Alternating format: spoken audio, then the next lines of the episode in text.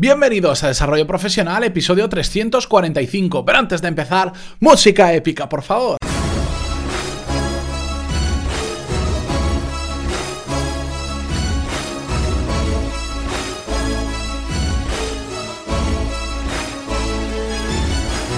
Muy buenos días a todos y bienvenidos un martes más a Desarrollo Profesional, el podcast donde hablamos sobre todas las técnicas, habilidades, estrategias y trucos necesarios para mejorar cada día en nuestro trabajo. Hace unos cuantos episodios, 15 episodios exactamente, en el 330 os envié un globo sonda, un viernes de estos que me gusta a mí hacer sin guion, y os lancé un tema del que yo quería hablar y quería ver si os interesaba o no os interesaba. Os dije que quería hablar sobre el tema de la frustración que sentimos cuando no se reconoce correctamente nuestro trabajo, cuando no nos valoran como profesionales. Y como he, tenido muy buen feedback, no solo en comentarios en iVoox, sino sobre todo que me enviáis por email y que agradezco muchísimo, lo que vamos a hacer es una miniserie hablando sobre este tema de al menos tres episodios y vamos a hacer uno por semana y este es el primer episodio de ellos. Pero antes de empezar con el tema, dejadme que os recuerde que en pantaloni.es tenéis cursos, seminarios online que hacemos en directo todos los meses para aprender y desarrollar las habilidades que complementan a vuestra formación, las habilidades que son clave para mejorar en vuestro trabajo y desarrollar una buena carrera profesional. Al final es lo que hacemos en el podcast, pero profundizando muchísimo más y todas las clases son en vídeo, por lo tanto son muy fáciles de hacer y además tenéis cuatro clases gratis para probar y ver por dentro cómo funciona antes de tomar la decisión y apuntaros. Así que ahí os lo dejo entrar en pantaloni.es que tenéis más información. Y dicho esto, vamos con el episodio de hoy. Vamos con la primera parte de esta miniserie que está primera parte vamos a ver cómo presentar mejor nuestro trabajo, porque aquí hay una cosa que tenemos que tener en cuenta que es muy importante, y es que como profesionales se nos evalúa por absolutamente todo lo que hacemos, se nos valora por el conjunto de nuestro trabajo, y el conjunto de nuestro trabajo significa absolutamente todo, incluso la imagen que damos, cómo nos comportamos y cómo somos fuera de nuestro trabajo, a cómo nos valoran como profesionales. Esto lo hemos hablado en más de una ocasión a lo largo de 345 episodios, pero es que es realmente importante porque hay muchas personas que creen que eh, un profesional es durante el tiempo que estamos trabajando, pero en nuestra vida privada es otra cosa. Y sea bueno o sea malo, nosotros no, no disasociamos a una persona en trabajo y vida personal. Para nosotros es una persona y si te comportas mal en tu vida personal, eh, evidentemente estás perjudicando a tu marca profesional también. El problema de todo esto, eso es un lado, pero también quiero que entendáis eh, lo que es el binomio contenedor y contenido. Y ahora lo voy a explicar un poco más en detalle. ¿A qué me refiero con contenedor? A cómo mostramos nuestro trabajo y contenido a que hemos hecho en nuestro trabajo, por supuesto.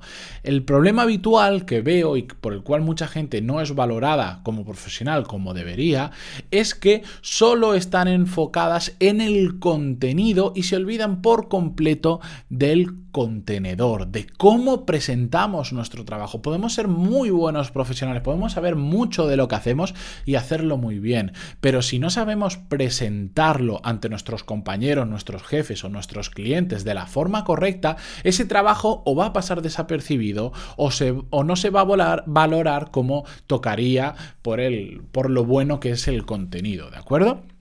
El problema es que presentamos fatal las cosas, nos olvidamos de los detalles que son extremadamente importantes, sobre todo cuando estamos en, nuestra, en nuestro ámbito profesional. Presentamos muy malas cosas y nos olvidamos de los detalles.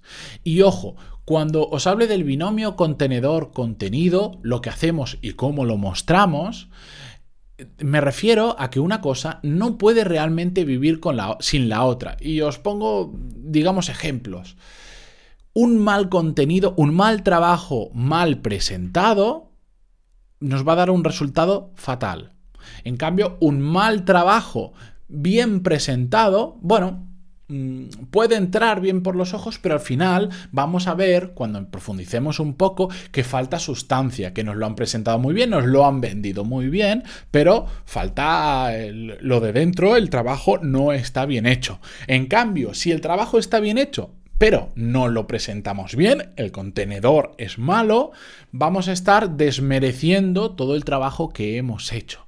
La clave está simplemente en hacer un buen trabajo o contenido y hacer un buen contenedor, una buena presentación de nuestro trabajo. Ese es el momento eureka, en el momento en el que hacemos un pack perfecto, y para explicaros todo esto, os voy a poner un ejemplo que no sé si lo, hemos hablado alguna vez, si os lo he contado a lo largo del podcast o lo hemos contado en algún seminario online, pero eh, cuando yo estaba estudiando, por ejemplo, arquitectura, que fue lo que hice en la universidad, me presenté, el primer concurso que me presenté de diseño, en este caso era para el stand de una marca que se llama Yadro, de figuritas y todo esto. Yo tenía que diseñar en el concurso, que se presentaba mucha gente, el stand que llevan a las ferias, ¿de acuerdo?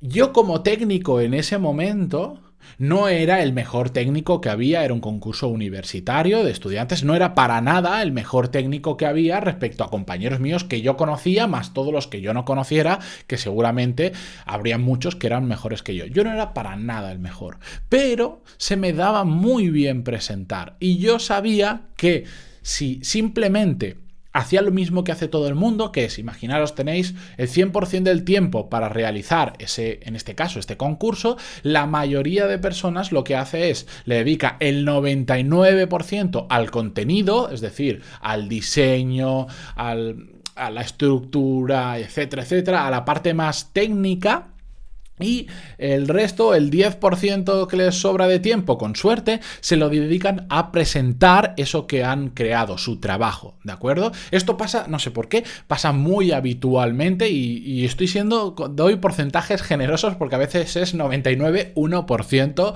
y me ha pasado incluso a mí en la carrera de muchas veces ir corriendo a presentar porque no llegábamos.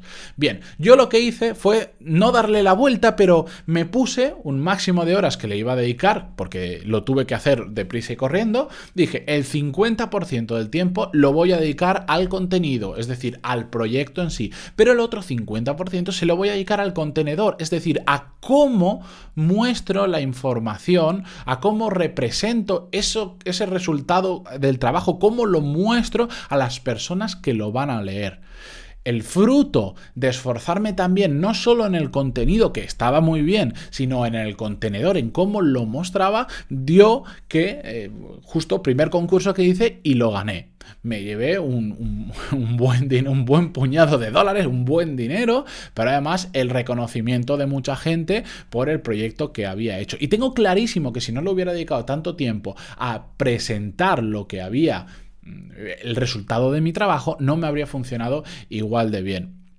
Por lo tanto, aquí os dejo algunas pautas para que tengáis en cuenta para crear un buen contenedor para nuestro trabajo, es decir, presentar bien los resultados de aquello en lo que hemos trabajado tanto, aquello en lo que le ponemos tantas horas, pero que a veces, ¿sabéis qué pasa?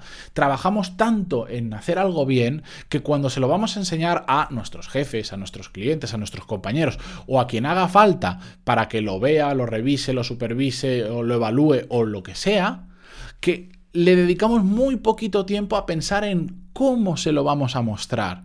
Y eso afecta muchísimo al conjunto de nuestro trabajo. Por lo tanto, pausas, eh, pautas perdón, que tenemos que tener para presentar muy bien nuestro trabajo y que así nos valoren mejor como profesionales. La primera de ellas es pensar cómo lo van a consumir, y aquí lo pongo entre comillas, consumir nuestros jefes o compañeros. Tenemos que ponernos en la piel de la otra persona que va a leer lo que sea, si es un informe, si es, si es un email que enviamos con el resultado de lo que hemos estado trabajando, si es lo que sea, tenemos que ponernos en la piel de la otra persona. Imaginaros que nos piden un informe sobre cualquier tema, nos lo pide nuestro jefe.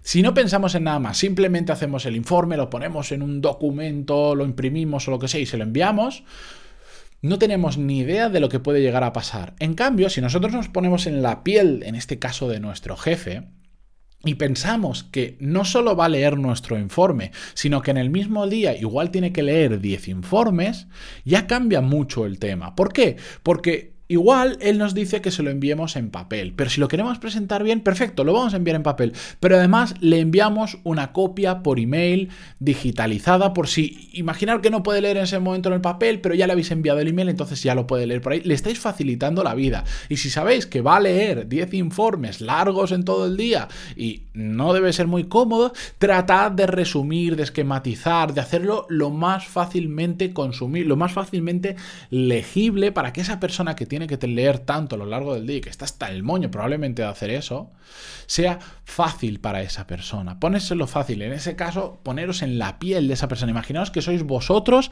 a quienes vais a recibir ese informe. ¿Cómo os gustaría leerlo? ¿Cuáles son los puntos importantes por los que os gustaría empezar? ¿Hace falta un resumen primero y después ya desarrollo del contenido o no? Lo que sea. Eso es simplemente un ejemplo. ¿De acuerdo?